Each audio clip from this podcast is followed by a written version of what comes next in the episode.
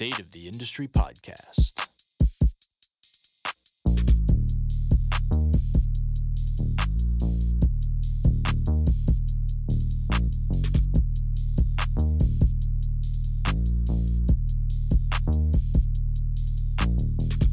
And here we go. This episode is brought to you by the KP Movement Institute, offering online and in person coaching services for those seeking pain free movement, peak athletic performance, or to improve their overall health. Whether you've been training for years or are just starting out, the coaches at the KP Movement Institute will create a personalized training solution that fits your specific needs. Not only will you optimize your movement and function, but you'll be educated, empowered, and inspired towards a healthier and more active lifestyle. Contact info at kineticperformance.ca to set up your complimentary consultation today. Welcome back to the State of the Industry podcast. I am your host, Adam Youngsma. This week we have a very rare occasion. We have part three with the same guest. Yes, we have back on the one and only Jim LaValle for another conversation. It's really funny when he first came on, he was really hoping that he had enough to cover just two hours, and we ended up having more than enough to cover three. He is an absolute wealth of knowledge. And if you haven't listened to part one or part two yet, I highly suggest that you go and listen to those first. Now, Jim really doesn't need an introduction, but I'll give him a short one anyways. He is an internationally recognized clinical pharmacist. He is an author of over 20 books, a board certified clinical nutritionist, and an expert and educator in integrative and precision nutrition. Now, within this conversation, we talk all about blood chemistry, we talk about neurotransmitter depletion, and how we can get back optimal performance through things like sleep, nutrition, and movement. Now, Jim, as a practitioner, has worked with teams from all four major North American sports Olympians, collegiate athletes, and even just regular individuals struggling with chronic health complaints. Let's dive right in. All right, part number three with the uh, wonderful Jim LaValle. Uh, thank you again for being here. Uh, it's absolutely been just over the past two hours fantastic to just hear the almost the evolution of the the conversation that we've had and the information that you've provided just stuff that's so easy to pull out and then immediately apply. Like some of the stuff is just it's it's just it's simple. It's like yeah simplicity. So um it has to be that way when you're my age.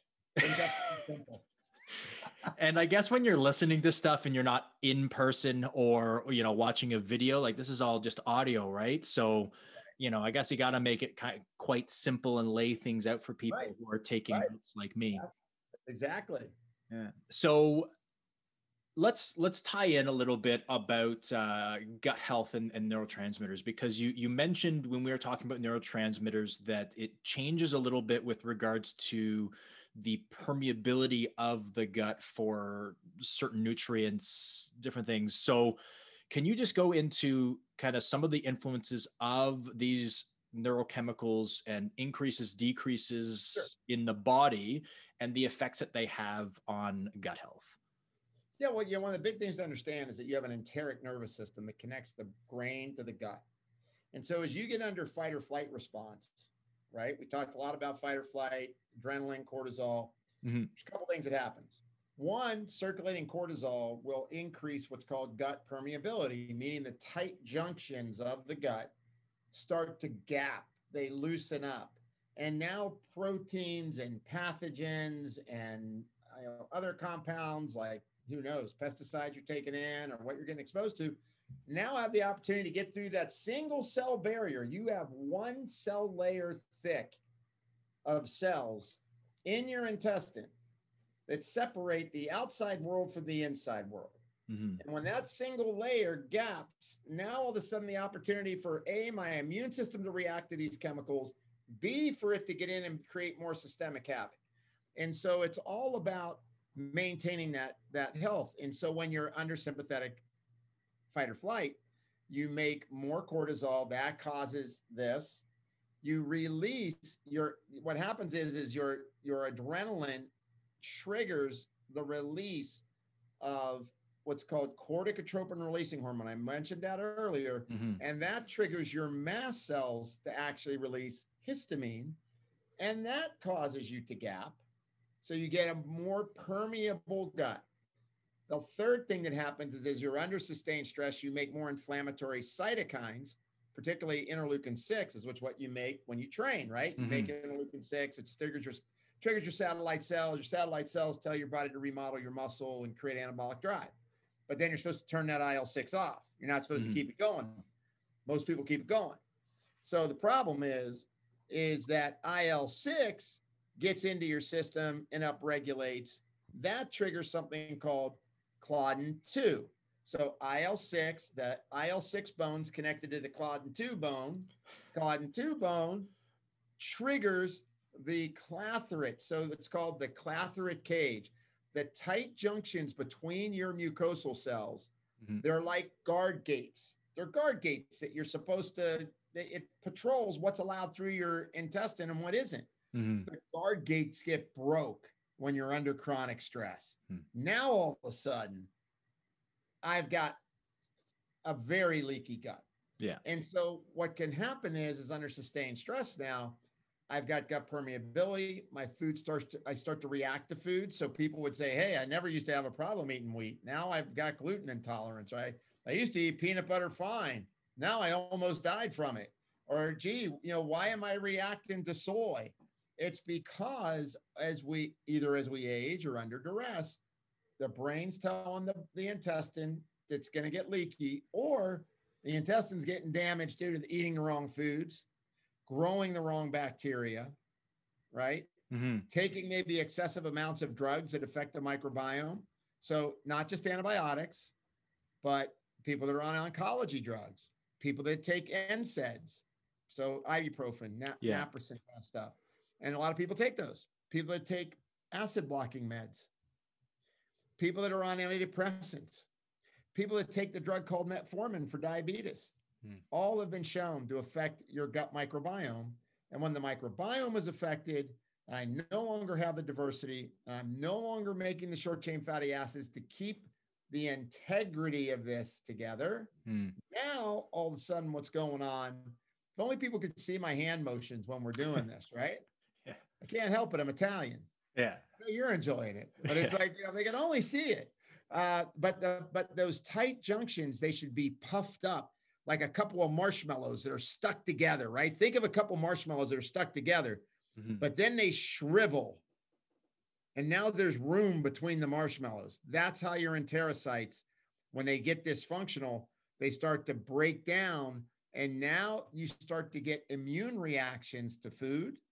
You start to drive more systemic inflammation. So I've had people that was told me they were going to be ready for hip surgery. They're going to get a hip replacement.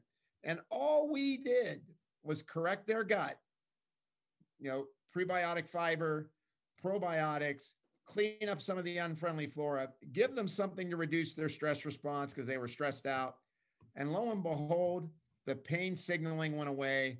They no longer have hip pain. They no longer have elbow pain. They no longer have shoulder pain. I just had a guy in this week, psoriatic arthritis. His right arm was visibly bigger at the elbow than his left. Hmm. Visibly bigger Yeah. four weeks on diet, eating healthy, low allergen foods. So we take out soy, we take out dairy, we take out gluten, we take out shrimp, we take out corn, we take all the eight big food groups out that are high allergen foods for four weeks. And then gave him a probiotic, gave him some nutrients for his gut, gave him something because he was very stressed. So we reduced his anxiety by because he's a perseverator. Yeah. Uh, gave him theanine. Lo and behold, the inflammation's gone. I didn't even give him anything that was for inflammation yet. Yeah. I just corrected what was wrong. Mhm. Now that leads me to what kind of food should you eat? right? Uh oh, because you know we got to help. We got to heal the gut. So sure, I, there's variations. Look, I'm going to tell you right now. There's paleo people that go, "Oh my God, you can only eat paleo." Then I got carnivore people. Then I got vegan people. Then I got you know Atkins people, and and I got ice cream and tuna fish diet people. You know, I mean, it's like everybody's got their religion, their Yeah. theosophy of food. Yeah. So here's, I'll give you mine. Um, all of them probably have the story a little bit right or more right than wrong, depending on who they are. Mm-hmm. I think if you eat ketogenic for long periods of time, you break down your gut flora. It's been shown that that happens. It's been it's been reported and it's been reproduced in labs. You make more circulating endotoxin. And why is that important? So as you break down your bacteria in your gut, the, the cell wall breaks down and that releases something called endotoxin or lipopolysaccharide. Hmm. LPS is supposed to be filtered out of your liver and your lymph, but when it doesn't filter, it circulates and attaches to your muscle and attaches to your heart, it attaches to your kidneys and your liver and triggers inflammatory cascade, NF kappa B. So you make more COX, more LOX pathways, you make more inflammatory compounds because you killed off all the bugs in your gut. Mm-hmm. You can do that through drugs, you can do it through stress, you can do it through eating, you can do it through drinking. So people that eat high fat diets all the time and low fiber, because the key is when you don't eat enough fiber, you don't feed the good bacteria in the gut. Mm-hmm. That simple. So, so you know, I, I think it's funny when paleo people tell me, oh my God, I won't eat a legume, but honey's natural. I can eat all the honey I want. Yeah. Well, no, because when you eat a lot of honey, you're feeding more of the unfriendly flora and you're spiking your blood sugar. Yeah. So, but but do I agree with the majority of paleo perspectives? Sure. Eat more natural whole foods and eat more, eat more plants, grass-fed, wild caught. Yeah. Totally on board with that. Mm-hmm. Um, so the point being is what I do with people a lot of times is many times I test them for food allergies and sensitivities. I want to know specifically what they're reacting to and take them off it. And that really helps their inflammation dramatically. Mm-hmm.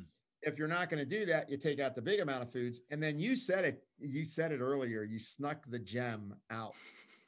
And it was, you know, I, I absolutely caught it like a big beach ball you gave me to hit. It was, you have to understand where people's carbohydrate tolerance is. Mhm. Initially, if you're cleaning up someone's gut and say they've got candida, which a lot of people have read about candida by now, they may need to go on a lower carb diet in order to kind of kill the bugs off as you're giving them things like cat's claw or grapefruit seed extract or olive leaf extract or you know any one of 10 bug killers lauric acid you name it they're all out there Mm-hmm. um, berberine. So, so you may need to do that, but in reality, you know, carbs aren't bad. People were eating carbs in the 1930s, and we weren't obese. Yeah. and we didn't have the rate of autoimmunity that we do now. You know, we keep forgetting about perspective. We're looking at what's going on right now and not looking at what was going on a generation ago. Mm-hmm. And so, you know, people were eating Wonder Bread when I was when I was uh, going to school, 1965. Mm-hmm. That's when sliced bread came out, Wonder right? Bread, Wonder Bread sandwiches, man, and Twinkies. Yeah. Now, and I was I was the ho ho king. I would bring in a box of ho hos and trade them with people. You know. Now, am I saying that's the right kind of food to eat? No, of course not. But back then, a lot of people ate that way, nobody was obese. I can only think of one or two kids that were overweight in my classes, going all the way up. Maybe into high school, we started seeing more overweight people over Yeah. that 20 year period, basically, where more and more refined carbs got into the diet Yeah. more food reactivity, a lot of people on antibiotics, a lot of people on drug therapies messing up their gut, stress, all that stuff, drinking more cokes, you know, more soda. So I understand the the reaction, but I do I I, I do want people to understand that inherently uh look, French people live a pretty long life. They still eat dessert. Yep. They eat, I, I mean let's let's what's wrong is is that our immune system has gotten has gotten skewed Mm-hmm. and now we're more reactive. And so, one of the biggest issues I have is we create these restrictive diets where people are afraid to eat anything, and now they they develop where they can't tolerate anything. Yeah. And so, it's really important for people to understand sliding scale of carbohydrates based mm-hmm. on how you do. If I eat a lot of carbs, I can tell you right now, I got the obesity genes, man. I'm I'm I'm 270 pounds really quick. Yeah. I mean, I, I, I can go up from 203 to 270. I- mean, easy. Yeah. It, and, and so it's important to understand sliding scale carbs, eat lots of plants, get the highest source of protein you can. If you're an ApoE gene, a 3 4 or a 4 4 genotype, you should keep your saturated fat below 25 grams a day, or you're going to plaque your arteries, increase your risk of Alzheimer and heart disease. Mhm. You're going to die younger. It's very clear in the evidence. Yeah. So you got to know you got to know that. Uh, and and then liberal with vegetables. I always say three to four vegetables for every fruit. Mhm. If you can't get the four vegetables, you don't get your fruit. Yeah. You can't have any pudding if you don't eat your meat, I love it. right? Pink Floyd. So-. So that's the point on diet is you're going to have to get lots of plants in. You're going to get a sliding scale how much protein you need based on how hard you're working out, right? For recovery.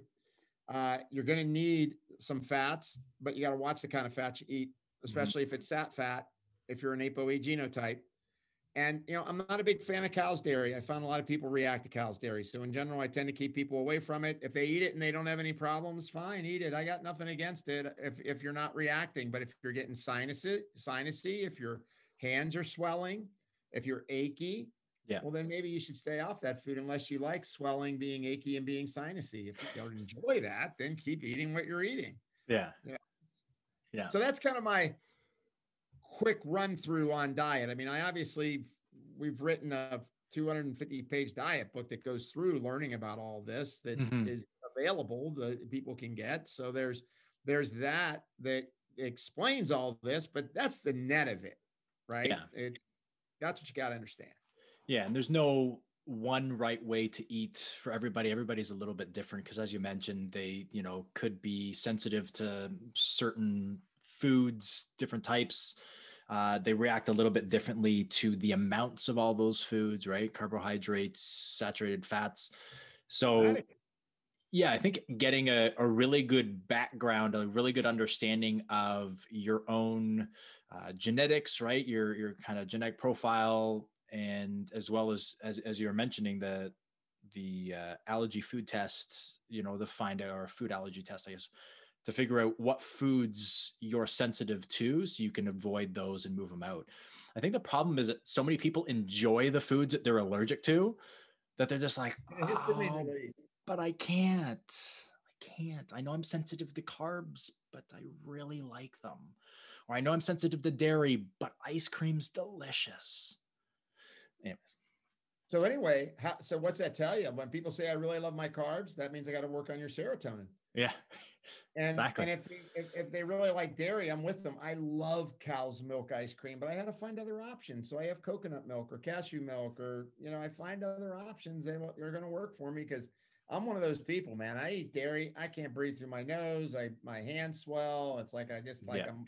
The big way to know whether you're eating foods you're sensitive to. This is just kind of a clinical trick. There's no paper published on it, but if you eat something and you're gaining four pounds of water, you know, some people say, Oh, I went on vacation. I ate foods I don't normally eat and I gained seven pounds. yeah, There's no way they ate seven pounds of food and 100% of it got converted to fat.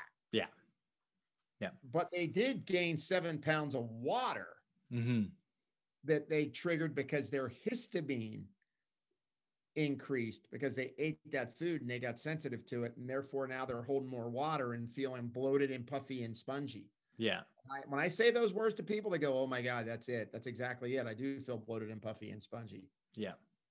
Yeah. So So, um, two quick things before we move on. So, one is, uh, can you just so for the listeners, can you just differentiate prebiotic and probiotic, just so they understand? Because I'm sure there's so many people who hear those words or see those words on uh, bottles like supplements or they see them in yogurt or whatever they're eating and they're like i don't actually know what the difference is between the two and what they actually do in the body sure. So probiotics are basically the beneficial flora that help. They're their microbiome. They're the beneficial flora that help you with everything from metabolizing hormones to making vitamins and minerals to telling. Uh, making the the uh, different uh, chemicals that tell your brain that you're full now or that you're hungry. Mhm. Uh, they help with making the short chain fatty acids that repair your gut lining. They're, they're involved in immune function and signaling.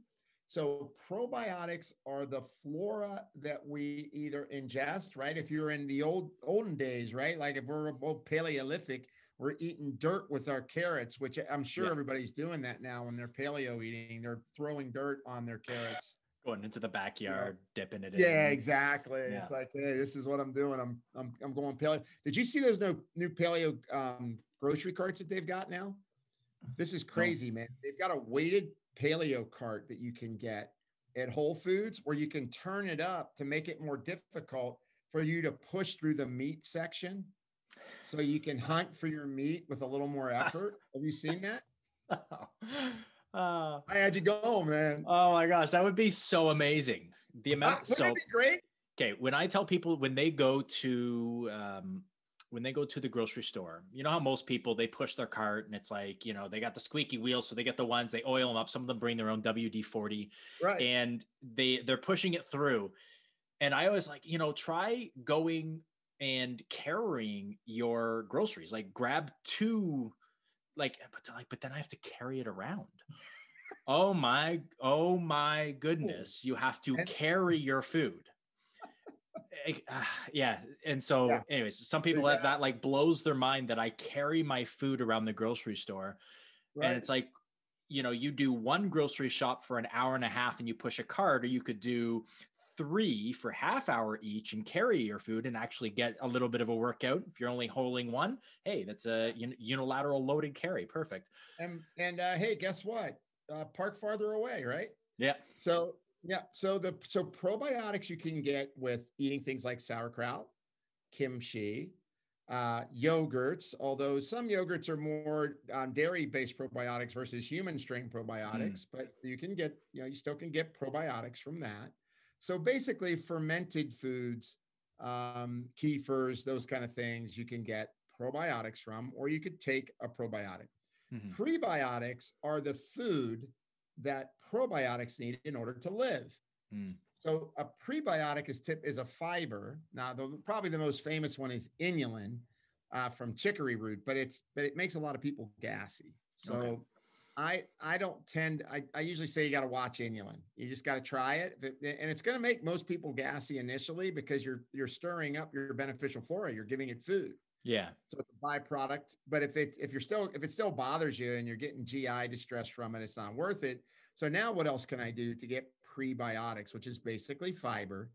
Um, you can think about eating artichokes dark green leafies really good for fiber. Mhm. apples are good for fiber. I already you know so you know um, so the greens those are good. And then then things like using chia seeds Mhm. or hemp hearts or or flaxseed those are also fibers that help your beneficial flora stay intact because it's really important when your beneficial flora are compromised. A good example is uh, getting rid of estrogen in your body right? If you're a man or a woman and you're making and you're making estrogen and say you're a man and you're making too much estrogen right which happens or you're a woman your your body takes estrogen and basically puts a hook on it. It's called a glucuronide. It's glucuronidation, phase two detoxification. Glucuronide handle gets put on the estrogen and you carry it out of the body. Hmm. Well, if you don't have good flora or you're eating a high fat, high refined sugar, high refined carb diet or high carb diet, and you're not getting 40 grams of fiber a day. And by the way, only two grams of fiber per serving of vegetable. That means 20 servings of vegetables a day if you're going to hit your target. Most people don't. So you need to have some legumes or you got to add fiber like chia seed, flaxseed, like I just mentioned. yeah So, um, so the bottom line is, is that if you don't have good flora, the unfriendly flora kind of take over. It's kind of like the Crips and the Bloods, you know, the bad flora take over, and the bad flora then make something called beta glucuronidase, and it's an enzyme that cuts that handle off of that estrogen that was going to get carried out of your body, and Mhm. now it recirculates, Hmm. and it can store in your tissues and make you estrogen dominant. So that's just one example of why it's so important to have probiotics and prebiotics in your diet. Okay, cool. Um, and then, so last little thing, and I think I already know the uh, answer to this, but just thoughts on antibiotics. Oh, sure. You know, they're a necessary evil. You know, um, I think that people get on antibiotics too quickly. Mhm. Um, I'm a part of that culture. I mean, I thought the the the, the pink liquid that was bubblegum flavored was a part of my meal plan. And I, I and, and then the purple stuff, Dimetapp, that was dessert. I mean, I looked forward to my Dimetapp at night because it was grape flavored. And so I lived on it and my generation, and therefore it caused a lot of GI issues for me and allergies and rashes and skin wheals and histamine problems, all the things I just talked about. Yeah. I lived it. That's how I unwound all this stuff. And, you know, at age 20, found somebody to work on me 40 years ago. So, so the point being is, is that you need antibiotics when it's life threatening or when you have a bad enough infection, uh, you need to use them. But Mhm. if you're taking antibiotics, it's very important that you take a probiotic just to replenish the beneficial flora. Mhm. In two populations, they're very at high risk. In infants that get antibiotics and get in, uh, diarrhea, uh, antibiotic induced diarrhea because they can dehydrate, Mhm. and the same thing in the elderly population. So it's really important to understand if you're going to be on an antibiotic, take a probiotic at least two hours away from that drug that you just took. Uh, and then only Okay. use them as really necessary. Yeah. Yeah. I try to take it. Um, I was actually talking with somebody today uh, who was here for a session, and um, like I was talking to them about, like, I don't take medication. Like, if I'm in pain, like, I don't take Advil or Tylenol or anything like that unless it's inhibiting my ability to sleep. Like, that's typically the only time. So, like, I had surgery on my bicep. I tore my bicep playing hockey um, about a year and a half ago or so and uh, they gave me like these really powerful painkillers and then they gave me they said tylenol arthritis. And so um, i started taking tylenol arthritis kind of throughout the day because they had to obviously drill into your bone to to do the distal biceps repair.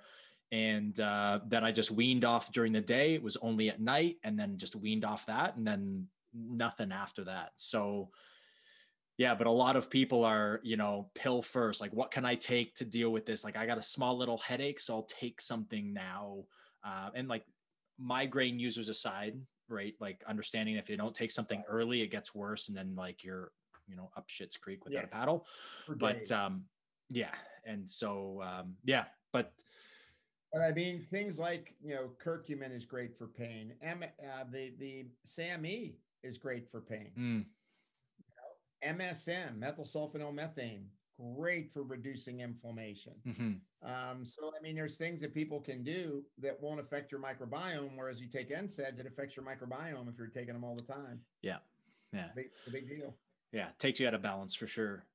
Yep. Uh, so two questions, and I'm hoping this first one has a a short or a shorter answer, so we can get to the second part. Uh, because right. I'm just being mindful of of the time that that uh, that you have. Make it really short. It's going to be a one-word answer. I've worded it in a way that it can't be. Well, maybe it could. I don't know if you can find a way to make it a one word. Oh, uh, Okay. actually, it might be able to be a one word answer. It just won't be yes or no. Okay. or maybe. Uh, so the question is, why does the body? Because you mentioned it increases permeability, um, specifically when there's that imbalance in uh, cortisol and neurotransmitters and all that. So why does the body actually increase the permeability of the gut, which then cascades to leading to a whole bunch of other issues with the immune system? Like, what is the the benefit of that increased permeability for the body? Because there has to be like, there's a reason the body does that. I just don't know Well, what it is. injury does that. If you get a TBI, for example, you get hit in the head. Mm-hmm. In ten minutes, your gut is is permeable. Hmm. They've shown it. They've, I mean, cell culture studies. They've just shown that it happens. So you're you're doing it. Um, I think if you think about it, your body's trying to find a way to get things into the body, but more importantly, the whole cascade is triggering more of an inflammatory response, which is needed in order to heal, unless it becomes chronic Mm-hmm. Right? So, you know, the, the difference is between acute inflammation, trying to repair something, and chronic inflammation. So, if I chronically keep my gut uh, in, that, in that leaky state, I start to create problems. Yeah. If it's a short term burst, then and I'm upregulation my I'm upregulating my immune activation, Mhm. right? Then it's it's being oriented at repair. Okay. So it's all about length of time. Just like IL six is good when you exercise. Too much IL six is bad. Yeah. You know. Yeah, so- with that. Yeah, so the body's trying to pull in more nutrients to deal with the repair and the inflammation that it needs. But as you said, if it lasts too long, it leads actually to systemic inflammation as opposed to um, actually fixing much of anything, right? It's, it's what makes sense. It's, it's what makes sense. It's like, hey, let's open the floodgates and see if we can get some nutrients in here. Uh, but the part that I do know for sure is, is it's doing it as an inflammatory response. that is- Yeah. that is being activated to try to create a repair mechanism that then when once it's in an excessive cycle, it's ending up having a you know a chronic inflammatory process. Yeah, and have you found that with not everything, but the body has a tendency to have extreme reactions to things. So like for instance, if if you have somebody who says, "Oh, like um, I've got high cholesterol, so I'm cutting out cholesterol," and then the body has an adverse reaction, like it's like, "Whoa, I, I don't have cholesterol." Well, little did you know, I can create my own, and then it makes more cholesterol than it actually needs. Like it doesn't have that almost that regulatory ability to deal with. Well, I don't have any in my diet, so I have to make more, and it actually does the opposite of what most people want when they just cut out cholesterol altogether. Um, but do you find that with a lot of things in the body that it, the body has kind of an extreme answer to a lot of the, I guess, questions that are asked of it? Yeah, I mean, basically, your body works by countermeasures. You know, measure, countermeasure, and, and it's doing it for a reason. So, for example, when your cholesterol goes up and your thyroid hormones start to go down, uh, so as your cortisol's up and thyroid's down, well, you'd think, oh, I need to get more thyroid so I have more energy. But the problem is when you're making all that cortisol, you're making more thyroid binding globulin. So you can give all the thyroid hormone you want, and it's going to bind it up and say, no, don't use it because I don't want that heart rate going up. But Mhm. you can keep trying to give it.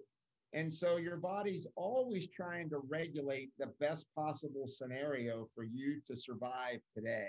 yeah, yeah, all about It's survival. always, and there's sacrifices that get made in order to do that. So the more I can keep myself in, in homeostasis, the less negative decisions my body has to make, meaning Mhm.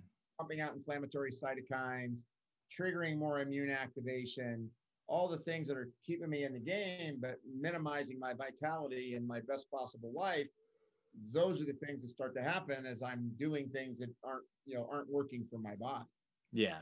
Yeah. And I, I actually say that a lot in whether it's uh, the education courses I'm running or when I'm working with clients and they're asking questions about things. I'm just like, your body is all about survival. Like, how can it survive? Like, it doesn't know the difference between the stress that you have because of a deadline and the fact that there's a puma racing after you in the street. Like it has it has no idea. Like stress is stress for your body and it reacts to a varying degree but in the same way to stresses. And it's just it's um yeah once you get to that understanding that everything's about survival for your body and that if you put 350 pounds it's going to find a way to try to lift that off the ground or it's going to die trying because it thinks that that is something that has to be done in that scenario right like that's why 100%. people that's why that biomechanics piece You know, it's really interesting.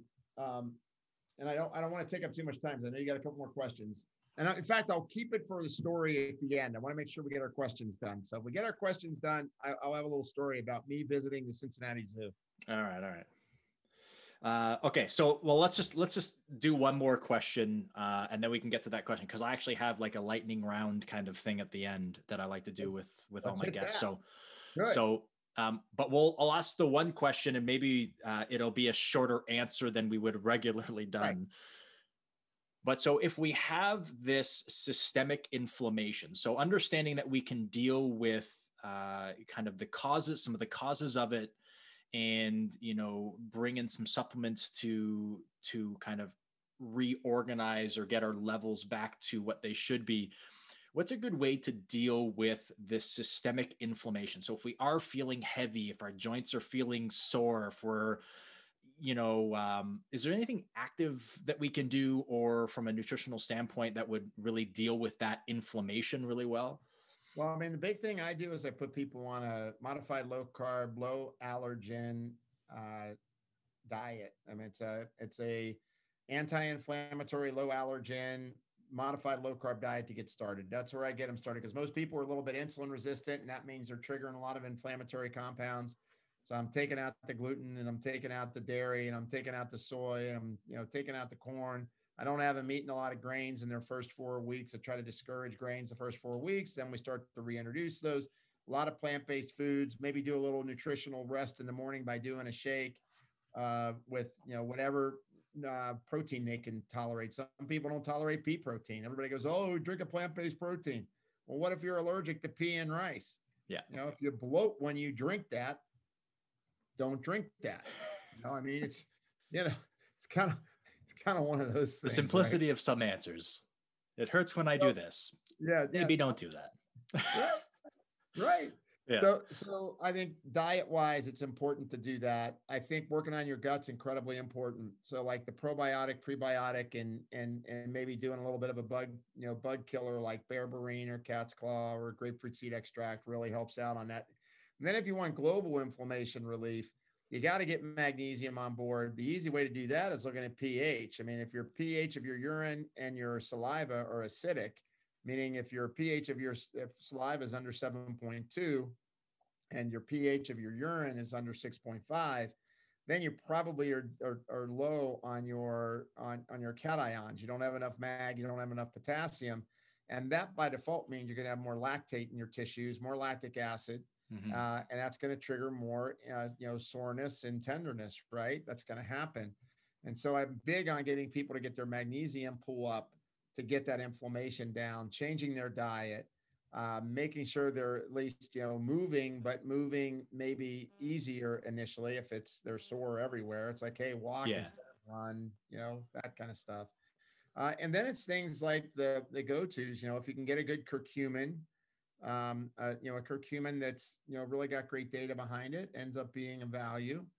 Uh, and and uh, and and then there's you know obviously things like green lip mussel and those kind of things that people can take for systemic inflammation. But I find inflammations oc- occurring because I'm under stress, I'm not sleeping enough, my diet's not what it should be. Mhm. I'm void of key nutrients like magnesium. My pH is acidic. And you know, people don't get like your blood pH doesn't change much. If your blood pH changes, you're dead. Yeah. But your urine and saliva pH, your intracellular pH changes, and they've they've documented this. They they know this that as people become you know more energy inefficient, you make more lactic acid because you're making two molecules of ATP versus 38, and the rest of the waste, being that gas sucking SUV, is lactate and pyruvate from inefficient metabolism. So Mhm. the lactic acid goes up. You get intracellular acidity, and now my urine is acidic. My pH of my saliva is acidic. And so you need to make sure you get those alkaline minerals in there, as well as eat more vegetables, and you're going to clean that up. So Mhm. those are the key things you can do right off the bat uh, that are going to help people to reduce their their inflammation and pain signaling. Sam, don't forget Sam E. It's really good as a natural agent to help reduce pain as well. Mm-hmm. Awesome. That All was right. one word, right? Pardon? That was a one word answer, right? That was one. Uh, yeah. Well, I, I wrote down curcumin. Does that count? Yeah. Yeah. I have that written word. down. Yeah. All right. So let's do a little bit of a lightning round. I love to do this with all the guests that come on. It's three questions. Uh, the first two are top threes, and then uh, the other one's just a piece of advice. So, first question is the top three books that you have read on any topic. So it can be for fun, it can be for work, doesn't matter. Top three books on any topic. Uh, wow, that's a good one. I'm trying to think of when the last last book that I read was. I'm always writing them. I'm Yeah. never reading them. Um, you know, there was one nutrition and pharmacy practice. I love that. I like nutritional influences on illness a lot. That was a groundbreaker for me. Um, I liked uh,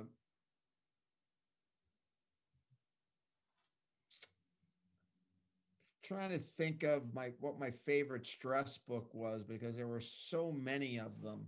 Let me take a look. Let me I can tell you right now.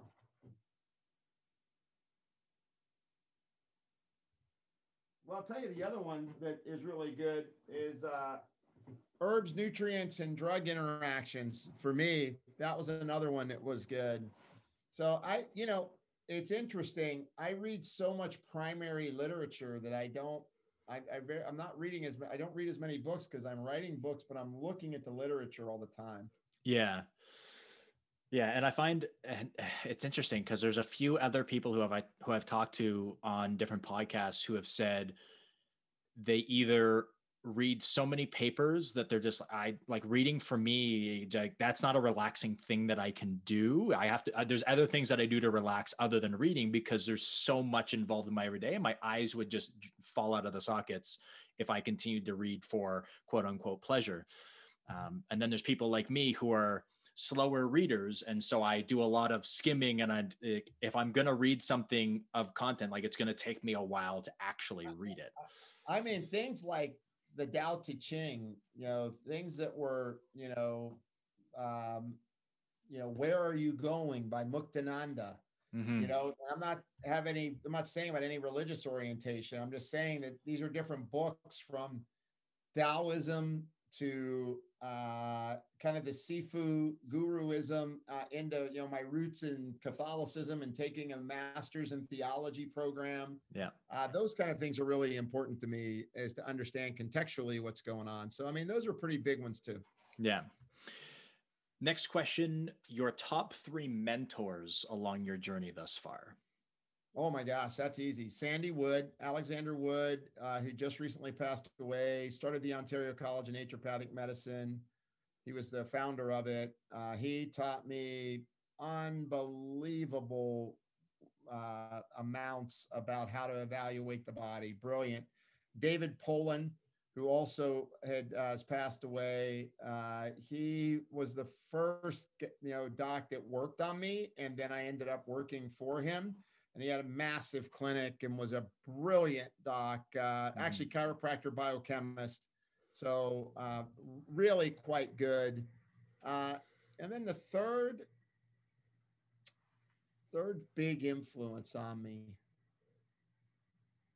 Dick Wiest, my professor of pharmacy practice at the University of Cincinnati. He just like was relentless about just like precision in excellence. Don't I, I remember I, I twisted my ankle so bad I had to hop into a class and my ankle was blown up like four times the normal size. I'm barely able to function. I said, Dr. Weiss, is there any way I could take this test like maybe in an hour or two just to like let me get this pain down? And he looked at me and he looked at the ankle. He said, It's your ankle. You're thinking with your head. I love it. so yeah, Dick Weiss. Yeah. Um, all right. And then the last one is uh, what piece of advice or wisdom would uh, Jim of today give 20 year old Jim? Woo! Chill out, buddy. Relax. Yeah. Uh, I, I think that it's, you know, for me, it would be um, just remember commitment to service, that the biggest joy you get is actually uh, through helping others. That's really the key. And so I, I, I think that would be why I'd give the 20 year old Jim. Awesome. All right. So we've got about uh, what two and a half minutes or so. Um, do you want to just give the listeners a little bit of a uh, direction about where they can find out more about you, uh, products, books, stuff that you have. Because I know you've you've got so many. I I don't think three minutes is enough for you to list them all, but yeah. at least where they can go to learn more about you and sure. uh, what you have available. Yeah, they can go to jimlavalle.com uh, or metaboliccode.com. They can pick up our diet materials if they want there. Uh, I've got lists of all my books that I've written there. Uh, and so that's an easy place. And then it's got all my, you know, Twitter, Facebook stuff that my staff does. I have no idea what any of that is, truthfully, but I'm, uh, but I, I'm, I'm told I need to mention it. So, so I, I think, uh, yeah, it's good. Um, and uh, so, yeah, those are the two big areas. I got two books coming out this year. One's on, uh, you know, athletic performance and looking at biomarkers. So I'm really excited that book's coming out. So I write books in twos, never in ones. Awesome. Uh, and uh, and then my other book is just uh, cracking the metabolic code version 2.0. I mean, it's going to be chocked with the next 20 years of innovation in biochemistry with individuals. So you know, look for those books. I have ebooks out they can get as well. Awesome. And uh, you know that that's pretty much it. I'm just uh, grinding away. Awesome. Well, you'll have to let me know when those two come out because um, I'll I'll definitely have to pick those up and read those because I'm really uh, really interested in staying, I guess, at the forefront of what I do with athletes as a strength coach, rehab, you know, all those types of things, and being able to provide better quality information that you know isn't you know me reading a 2010 or 2005 article actually getting information that's a little bit more recent than that um Yep. so yeah you'll have to let me know when those come out so i can get, pick them up and and, and read those I'll do it. um, well, I, I got to say, thank you so much for coming on. And this has been three hours that I, I have enjoyed um, a lot. You've seen my face with some of the questions. I've got a massive amount of notes, and uh, I, I'm sure we will we'll have to have you on again in the future. I won't make it next week. You know, I won't make it a weekly occurrence or two hours every week, but uh, definitely have to have you back on because there are still other questions, and I'm like, we got to dive a little bit deeper into that. Um, but I just Sure. want to kind of finish off with something that you just said, and you mentioned it earlier, but you said it again, and just a commitment to serving others. So just thank you so much for putting time aside to speak with lowly me. I, I not not seriously lowly me, but thank you for just putting the time aside to share your expertise with myself and the audience. And uh, you are a gem. Thank you very much. Oh, thank you so much, man. I, I, I love being able to get out there and just uh, help people learn about themselves, empower them to be well.